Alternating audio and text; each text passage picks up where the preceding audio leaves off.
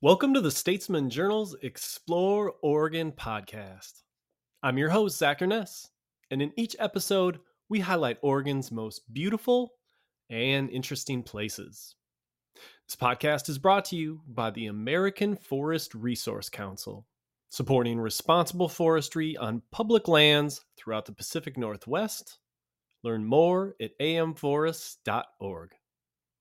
We're also supported by Visit Tillamook Coast a land of ocean and forest just an hour from the Willamette Valley, that is focusing this summer on the best way to care for its forest, beaches, and waterways through a promotion that emphasizes cleaning up and leaving no trace. We'll dive into how they do that just a little bit later in the show. Finally, the Oregon Parks and Recreation Department encourages Oregonians to enjoy parks safely this summer.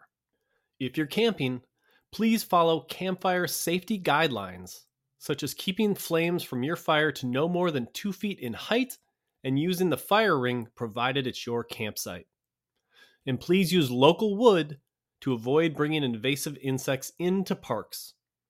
This will help preserve the health of Oregon's forests for seasons to come. Learn more about campfire guidelines, including current restrictions, at stateparks.oregon.gov. All right, in today's episode, we're talking about a whole grab bag of topics from the reopening of the Waldo Lake and Breitenbush Highway areas to an ancient archaeological site to news on whales, wolves, and a rock named for a love struck sea captain of the 19th century. But first, here's some guitar music to get us rolling.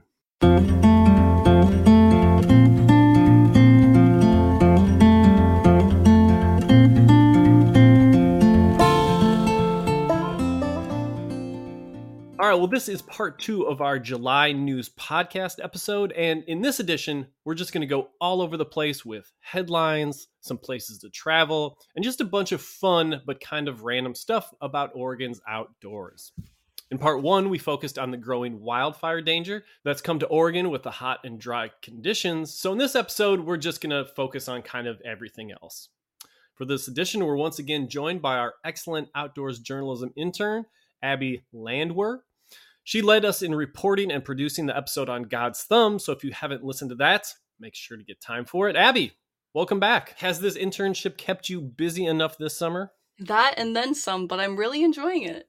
Well, all right, good. Okay, so like I said in the intro, this episode is going to take us all over the map. We'll have news headlines and travel ideas, some ancient historical sites and quirky history, along with all kinds of news but I'm going to start us off in kind of a basic but maybe helpful place, and that's with a snapshot of the crowds this summer, particularly when it comes to campsites. So, what I've been told from various sources around the state, this summer has actually been busier than last summer and right up there with the record setting and jam packed years of 2021 and 2020. So weekend campsites are over 90% booked at Oregon State Park campgrounds, which basically means there are very, very few open sites on the weekends, not very many midweek.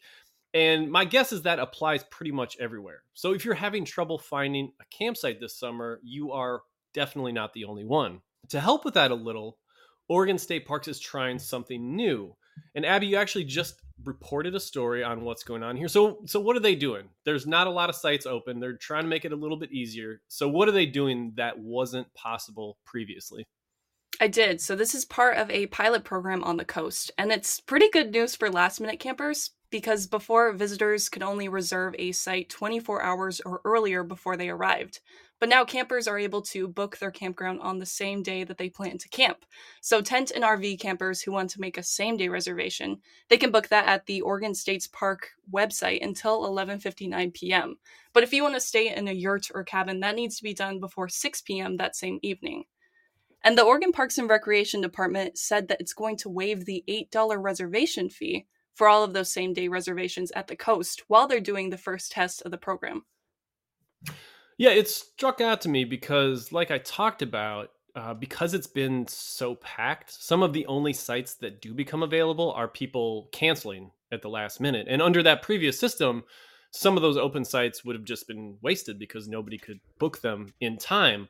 But I think what this does and what is that when these openings become available, people can grab them. And I do think it's a good thing because you know the focus has shifted so much towards these reservations websites like recreation.gov and the one state parks uses that the old tradition of the last second spur of the moment camping trip has kind of been lost. But this sort of is least inching us back in the other direction. It kind of allows that last second thing that i like and so i do think hopefully that it'll be a good thing. And this is relevant on the coast. I mean you'll look at some coastal campsites that have you know 160 campsites and they're literally all booked for like you know an entire week which is wild. Like that just was never a thing before and so you know hopefully this last minute thing does help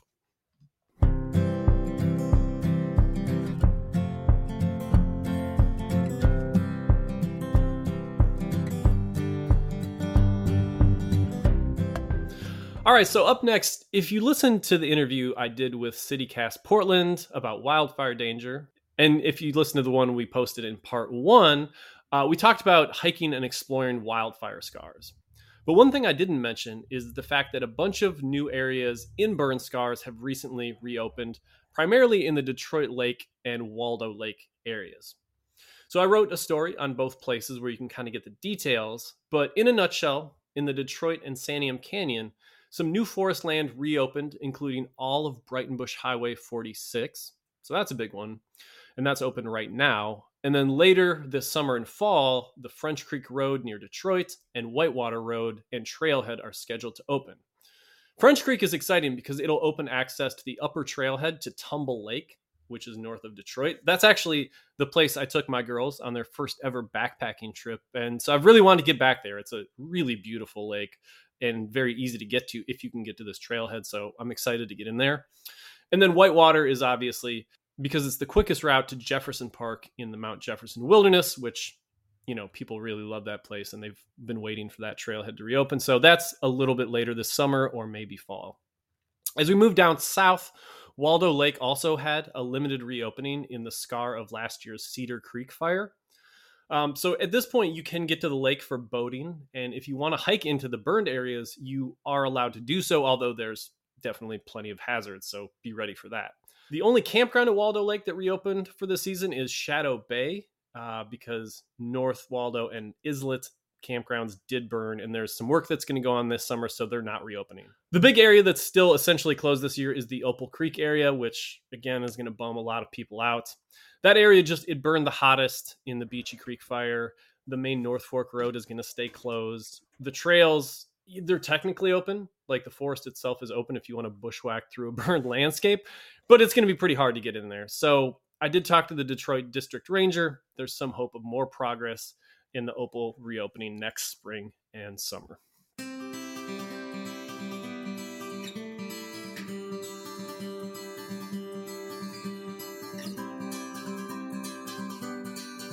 Okay, so now that we've run through most of the areas that have reopened, let's talk about what you can actually do in them.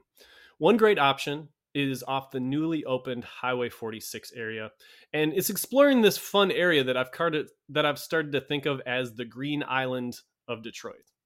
So let me explain. This is an area that is smack between the wildfire scars of three very large fires. So it's right between Beachy Creek, Lions Head, and the Bull Complex fires. Like taken together, those fires burned well over 400,000 acres in 2020 and 2021. So just massive. But right between all of them, there is this little green zone uh, that includes places like Elk Lake, Gold Butte Lookouts, and some other very cool places that you can now access thanks to this road reopening. Abby, you explored one of them. Um, so where did you go? Where did you travel to? And what did you think? Yeah, so I went up to the Hawk Mountain Lookout hike, and your description of the area being a green island is actually pretty accurate. To get up to the hike, you take the Forest Service Road 46, which, like you had mentioned, just only opened up in late June. But when you're going down that road, you can't really miss the damage, especially towards the end of the road on both sides. There's just hundreds and hundreds of rows of burnt trees. After you turn off that road, though, the hike is still about 22 miles away, so the scenery sort of just blends back into mostly untouched green. I thought that the hike was really beautiful. The area back there sort of feels like it's gotten lost in the chaos of the fires over the past few years, and I didn't see anyone back there at all. Not on the hike, not on the road, but the trail itself is still in really good condition. In all, it's a 4.2 mile hike out and back, but I think it's sort of a unique one because it features different perspectives of some of the state's most popular outdoor areas. You have a super clear and beautiful views of Mount Jefferson and the Three Sisters Wilderness throughout. The hike is mostly green, and there's a lot of meadows and hills, and they have tons of wildflowers. I'd watch where you're walking on the trail though, because you also have to share some of the stretches with a lot of butterflies, which sounds kind of cheesy, but that's literally what the hike was like. And that being said, once you make it up the first hill, you'll round a corner and you're just kind of face to face with some of the wildfire damage. What used to be a covered forest right now is a long stretch of charred trees, and you do have to walk through that part of the trail, but after you drop down, it fades back into an untouched forest. And once you make it to the end, there's a restored historical cabin sitting at top of the lookout, and it's I think it's really cool. It's a first come first serve sort of thing, but you can actually camp and spend the night in the cabin too if you want, which I think overall it was a very beautiful sight and I really enjoyed the hike.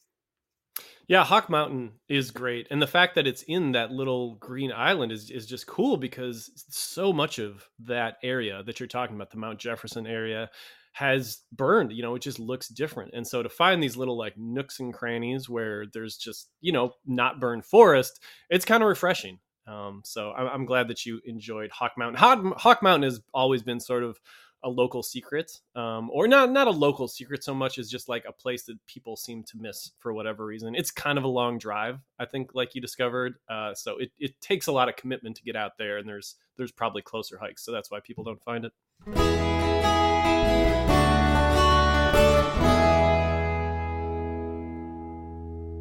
Okay, so now that we're on this topic of aftermath from the 2020 Labor Day fires, I figured that I should mention what was, in a lot of ways, one of the biggest moments since those fires, and that was the verdict last month in a class action trial against Pacific Power. Now, I talked about this on the podcast before the trial, and I was covering the trial as it happened, as it lasted six weeks. And it was pretty fascinating to see everything that we had reported on basically go on trial. So that, that was a really interesting thing. But anyway, if you didn't see the news, and it would have been hard to miss it since it went around the state, uh, it was a resounding win for wildfire survivors who said that Pacific Power should be found negligent and have to pay lots of money for igniting the fires. The jury found that Pacific Power was negligent and even grossly negligent on every major charge in regard to the Santiam Canyon, Echo Mountain, 242, and South Obenchain fires. The jury awarded the 17 named class members almost $90 million. And even more important, they set the stage for a situation where people from all 2,500 properties that had burned in those four fires like if you lost a house in those fire or you lost like something on the property in those fires you can come to court and eventually make your case that you should be paid damages as well. This could ultimately cost pacific into the billions of dollars. Now pacific has said that they will appeal and this process is likely to drag on for years but the verdict was still a pretty remarkable moment All right, before we hit the break to hear from our sponsors and get into the kind of the the quirkier second half of the podcast, I wanted to add some pretty sad news that is nonetheless important if you live in Salem or just you love locally owned independent outdoor gear shops. I'm actually adding this kind of late to the podcast, so if it sounds a little different, it's because I'm recording this after we did it originally. But anyway, the news is that Salem Summit Company which was a huge part of the outdoor community in Salem for the last decade, is going to close. So they just made that announcement the other day. It was a huge part of downtown Salem. It was very involved in climbing and outdoor groups in town. It was a place where people rented climbing gear, skis, snowshoes. It was the kind of place where you could try on 10 different packs, five different pairs of hiking boots. You could learn about the newest backpacking water filter. I would just let my girls like take off their shoes and like run around the store. Uh, the employees were always cool with that. I appreciated that. They had fun. I've done a lot with them over the years. One of our earliest podcasts on gear had Salem Summit Company employee Tori Mullins on, and we drafted outdoor gear that you should buy for Christmas. and that was a lot of fun. The owner Al Tandy uh, hosted me for book talks. He donated gear to local causes. It's kind of a cliche, but you know, the Salem Summit Company T-shirts and sweatshirts were like a cool fashion statement to have around Salem. And I know that sounds cheesy, but you know, when you talk to people, they definitely felt that way. Tandy hasn't really spoken about why he chose to close, so I don't have any insight there. Um, but I'd have to guess the pressure from REI moving to town a few years ago, people buying stuff online in particular, makes it tough for gear shops to survive. He had a big shop right in downtown Salem. It was a big, you know, kind of anchor business. So it hurts. It hurts to lose that. It's going to hurt the town as a whole. In the same way that, you know, Portland losing that Pearl District REI is just it just hurts the area because these outdoor shops, they're gathering places, they're important. Um, this is actually the second of my favorite gear shops to close. The other one, the other one was the Ashland Outdoor Store. And dang, we really need those like brick and mortar outdoor shops. I mean, for stuff like hiking boots, backpacks, ski boots, you really need to try that stuff on in the store to get a feel for it. You can't do it. It doesn't work online. It just it just doesn't. There's some stuff maybe you can get there, but I just you know, I like learning about my gear, you know, hearing from an expert, trying it out before I buy it. Like the online thing, I it's it's helps, but it just I don't know. I just don't think it's the best way to do it. So, I guess Salem area still has the REI uh, and then there's a there's a Peak Sports down the road in Corvallis, but it just hurts to lose that local, independently owned gear shop. And so, you know, best wishes to all the employees of Salem Summit Company. I was just in there yesterday after the news broke, talking with them a little bit, and you know, people are rallying around it. A lot of people are coming back. They had a really busy day yesterday because people found out about this, and they're like, "Oh no!" But you know, that's that's what's going on now, and it is what it is.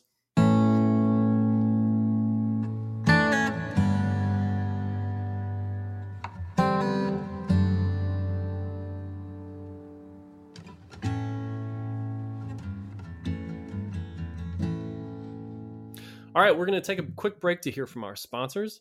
When we return, Abby is going to tell us all about what might be the oldest inhabited site in North America. Then we're going to talk about news related to Pacific whales, Oregon wolves, and coastal sea stars.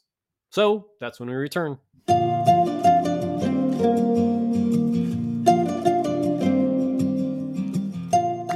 I'm Tiffany Roddy with Roseburg Forest Products. As a professional forester, I was drawn to Oregon by the trees and the vastness of Oregon's majestic outdoors. I'm proud to work for a family owned, fully integrated wood products company with a deep commitment to our industry and our communities. Roseburg's sustainably managed timberlands are open for recreation and provide natural wood products that help make people's lives better from the ground up. We are proud members of AFRC, sponsor of the Explore Oregon podcast. Learn more at amforest.org.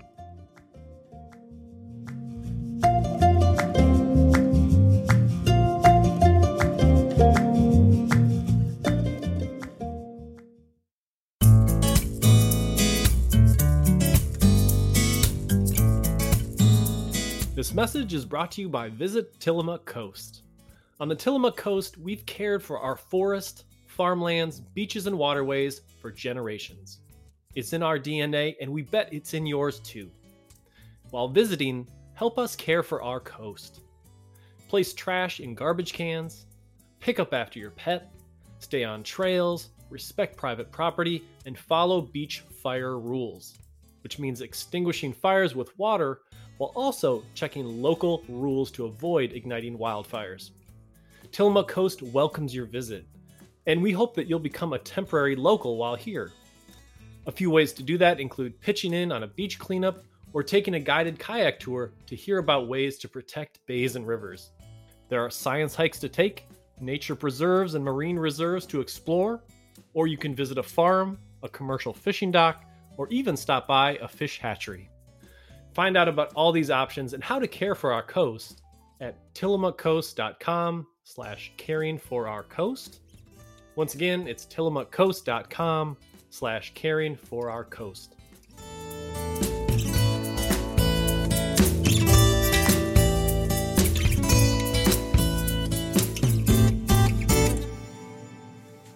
All right, welcome back. In the second half of the show, we're going to hit on a handful of topics, but we are going to begin with one that's not exactly an outdoor recreation story, but it was so interesting that I couldn't help but come to it here. So, Abby, this is a story you reported about the discovery that Oregon might be home to one of the oldest human occupied sites in North America. So, there's a lot there. Uh, you talked to the archaeologist who made this find, find and was working on it. So, where are we talking about and what's going on here? I am so excited to talk about this story. I just think it's so interesting. So, outside of the town of Riley, there's the Rimrock Draw Rock Shelter, and teams have been excavating that site since 2011. Those teams are from the University of Oregon's Museum of Natural and Cultural History Archaeological Field School. That's led by archaeologist Patrick O'Grady, who I also got to speak to. So, this is how it was explained to me. The orders of what layers were discovered sort of just corresponds with how old the artifacts are. So on top, there's volcanic ash from an eruption of Mount St. Helens 15,000 years ago. And under that, they found camel teeth fragments. And then beneath that, they found two different handmade orange agate scrapers in 2012 and 2015. So, because the teeth fragments have organic carbon, they're able to take about two inches from the enamel for radiocarbon dating analysis. They ran that process twice and they kept getting consistent dates. So those teeth are almost 18,250 years old. And because they were found in the layer above the scrapers, the scrapers are even older, which means that Rimrock Draw Rock Shelter could be one of the oldest known human occupation sites in North America. And like Patrick had told me, it's not so much that they have the old dates, it's that they're getting consistent results that they're really excited about. Okay, so in a nutshell, they're finding these artifacts, they're able to date them. But do they know much about the people who left them there? Because presumably, you know, they're people because people are the only ones that make tools like this. Um, but they, did they have anything else on like who they were, what they were doing? That's what they're working on right now. When I had talked to Patrick, he was actually back at the site and he said that they're leading more teams over the summer and that they're working on other Ice Age animal remains and artifacts that would also support those 2012 findings.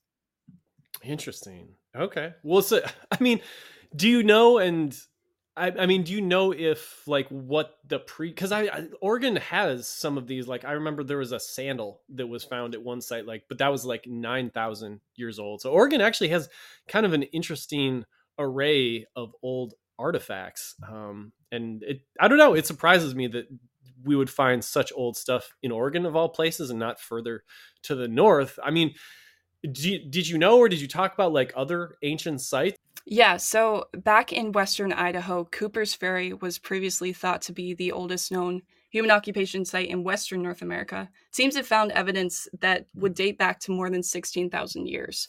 So it's managed by the Bureau of Land Management, and they have an agreement with all of these teams that they're able to excavate on these sites. And uh, in a news release, they had added that these types of discoveries are just a good reminder of the importance of maintaining public lands and to leave archaeological sites alone to allow for the possibility of more artifacts to be found in the future. Man, that's that's really interesting. Um, well, it'll be it'll be cool to see what comes of that, and, and if Oregon can remain like you know the designated like oldest place of human habitation in North America. That's like a, that's a cool title to have.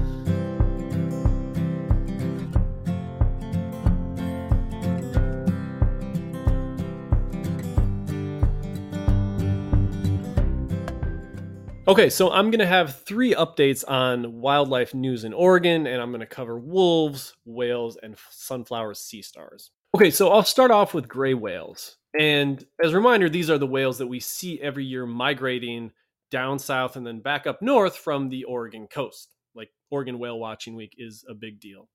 And we had some news this winter about a string of dead whales washing ashore on the coast. And we mentioned at the time that gray whales were struggling. Well, the latest count definitely confirms that, even though it also tosses in some positive news. So here's where we are. The this year, the the count was a total of 4,500 gray whales counted in the Pacific. And that's actually the lowest number counted since 1971, back when whale numbers were still recovering from the commercial whaling era. For comparison, the peak number of whales was 2016, and that was 27,000. So the fact that the count is so low, as low as 14,500, seems pretty dire.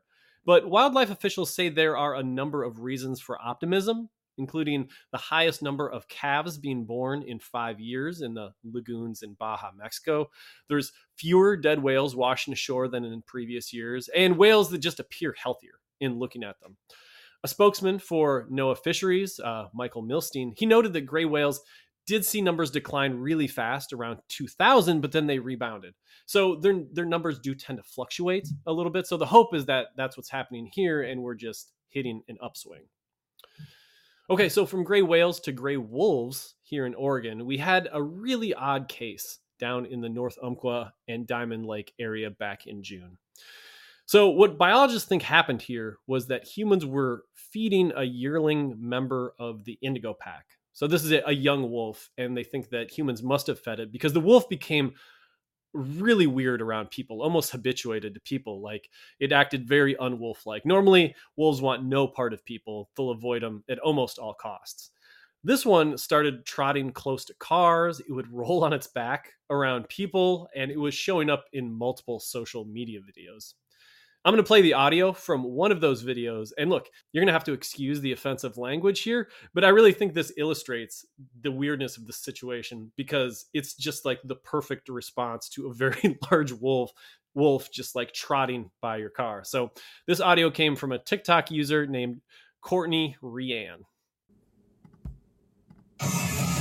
Holy fucking shit, you guys. Is that a fucking wolf? You are a beautiful, majestic bitch. So yeah, that's some of the kinds of responses that this wolf was eliciting, and this was a radio collared wolf known as OR143, and it was you know being sighted all the way up and down the Highway 138 corridor, again between you know Umpqua National Forest by Diamond Lake. It got so bad that forest officials sent out a news release warning people to watch out and not interact with him. Unfortunately, OR 143 was killed just about a week later by a truck on Highway 138 east of Roseburg. And it just, it really shows the importance of not feeding or interacting with wildlife because even in the case of wolves, who are like the wildest of the wild, they can become habituated and change the way they behave, um, you know, if they're fed by humans or something like that. So don't do that. Okay, the last update here is going to be a quick one in a bit of good news, a group of 25 critically endangered sunflower sea stars were found just off the Oregon coast by a group of divers from the Oregon Coast Aquarium. Now, this is important because sea star wasting disease has almost wiped out the entire population of these on the Pacific coast.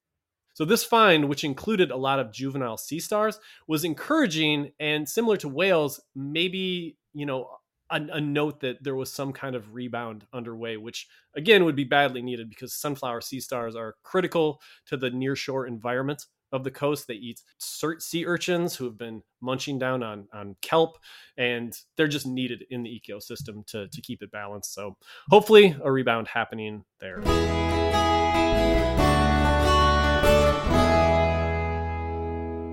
Okay, so now we're going to rebound a little bit to the area west of Salem. And Abby, you reported on an important land purchase for conservation at one of my favorite and underrated state parks that is not too far from Salem. So, what's going on at Luckiamute Landing State Natural Area? Along the Willamette, for years, there's been this stretch of land that splits the two halves of the Luckiamute Landing. And in May, Greenbelt Land Trust, which is a Corvallis nonprofit, announced that they've bought those 110 acres. The organization was actually nice enough to give me a tour of the area, so here's Matt Blakeley-Smith, the stewardship director for Greenbelt Land Trust. Just a heads up, we were walking down to the river when we recorded this. This property went up for sale about six months ago, and as soon as we saw it, we decided we have to act quickly and purchase this. This has been kind of on the wish list for decades Right now, it's just a waiting process. The land is being used by a local dairy farmer for the next two years, but there's a list of things that the organization is hoping to get done. The first is to combine a trail system between the north and south units, which would in all make a 10 mile full trail. The other is to reestablish a floodplain habitat, and that would restore the natural connection between the Willamette and Luckiamute rivers. And here's Matt again to explain what that would mean for some of the species in the area. Spring Chinook salmon and steelhead um, migrate up from the ocean into the watershed and once they spawn um, at the headwaters, the juvenile salmon slowly migrate downriver towards the sea. And during that period, um, they need refuge from um, big flood water. They need essentially nursery grounds for them to grow and to um, fatten up, if you will. And so these confluence areas are really important in the wintertime when they flood, that the um, juvenile salmon can get out of the raging river and onto the floodplain uh, where they feast on all sorts of invertebrates.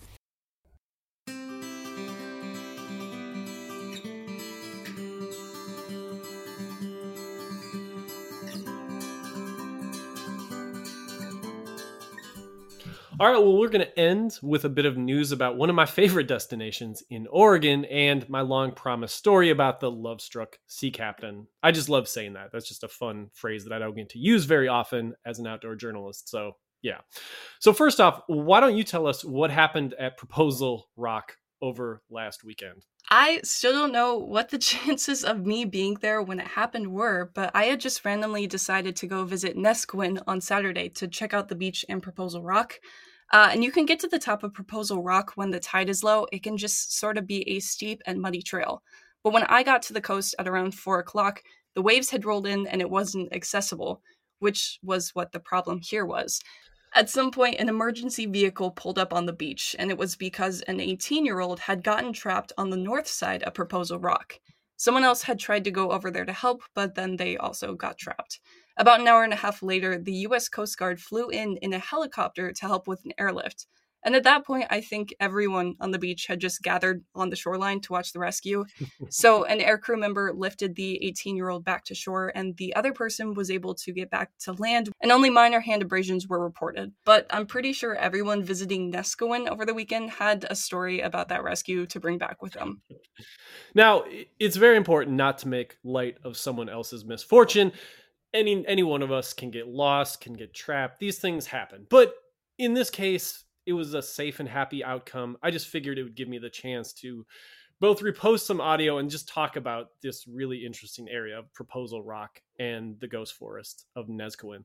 So Proposal Rock, if you're visualizing it, it's basically it's called a sea stack, which means it's just off the coast and like again, like you said, you can get to it sometimes when the tide is low, but then the tide comes in and it has a way a, a, habit of trapping people.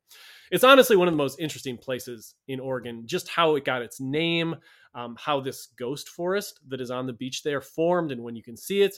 And yes the stories of couples getting marooned on proposal rock because you know because of the name a lot of people go out there to pop the big question. And there have been cases when people have popped the big question celebrated by climbing proposal rock and got stuck there which is an inauspicious way to start a marriage so here's a little audio from a piece that I did on Proposal Rock a number of years ago um, in a podcast that we did that focused on the Tillamook Coast. The other person in this audio is guidebook author Adam Spencer. And so we'll just sign off from today's grab bag of news podcasts with this clip which always makes me laugh.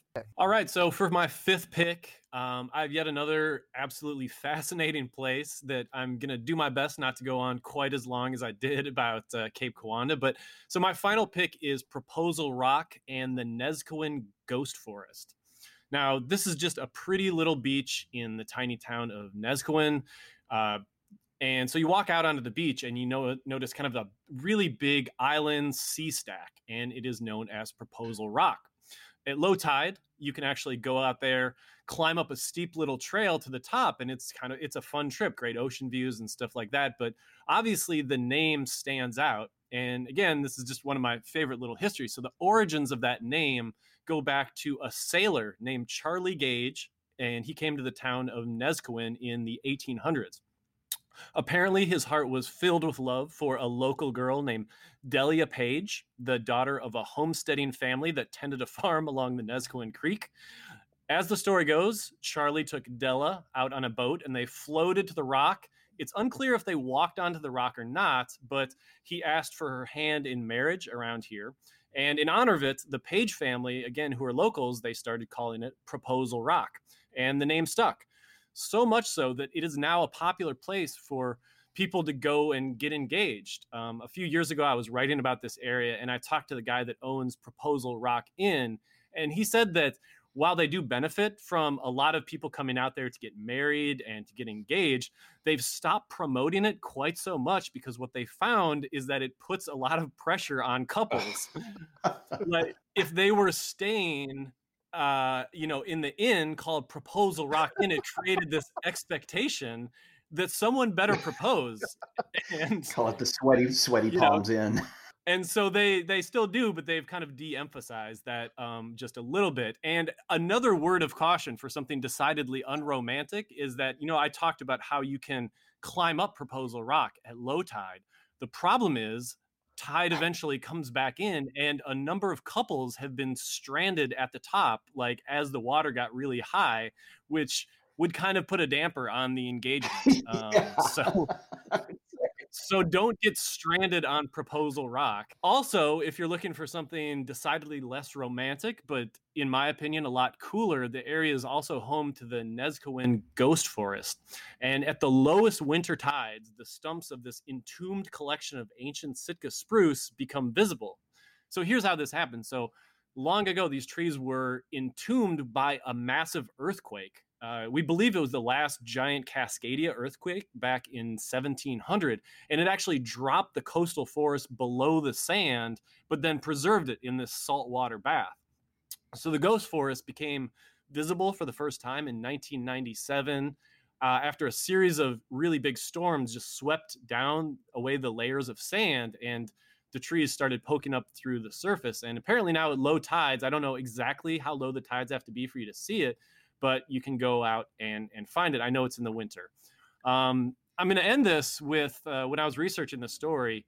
Uh, you know, when this first became visible, it was a, it was a pretty big news event, and so Brad Cain, who's with the Associated Press, went out there, and this is the first sentence that he wrote, and it's just a really good one. So here's what he wrote: "Like gnarled fingers rising from the surf, Hundreds of stumps from an ancient forest that has been entombed since the time of Jesus are being slowly unearthed by El Nino's pounding waves. Wow. So that is that's Brad Cain, that is, ladies and gentlemen. That man, that man can write a lead. Um, and so that is just, you know, overall, I don't know. Like Neskowin is sort of like yeah, you know, it's kind of cool and stuff, but like just the interesting tidbits there, like just have always made it a favorite spot. I think, and that that's one of the things that it's worth uh, researching and taking the time to find out when tides are and what they're doing, because I think that is a, a spot that is special for that reason that you you know you don't get to see. I don't know how many other spots are like that. I know a few ghost forests up and down the coast, but uh, you know they're they're few and far between, and and that one's really worth it. I'm glad you included that in your list.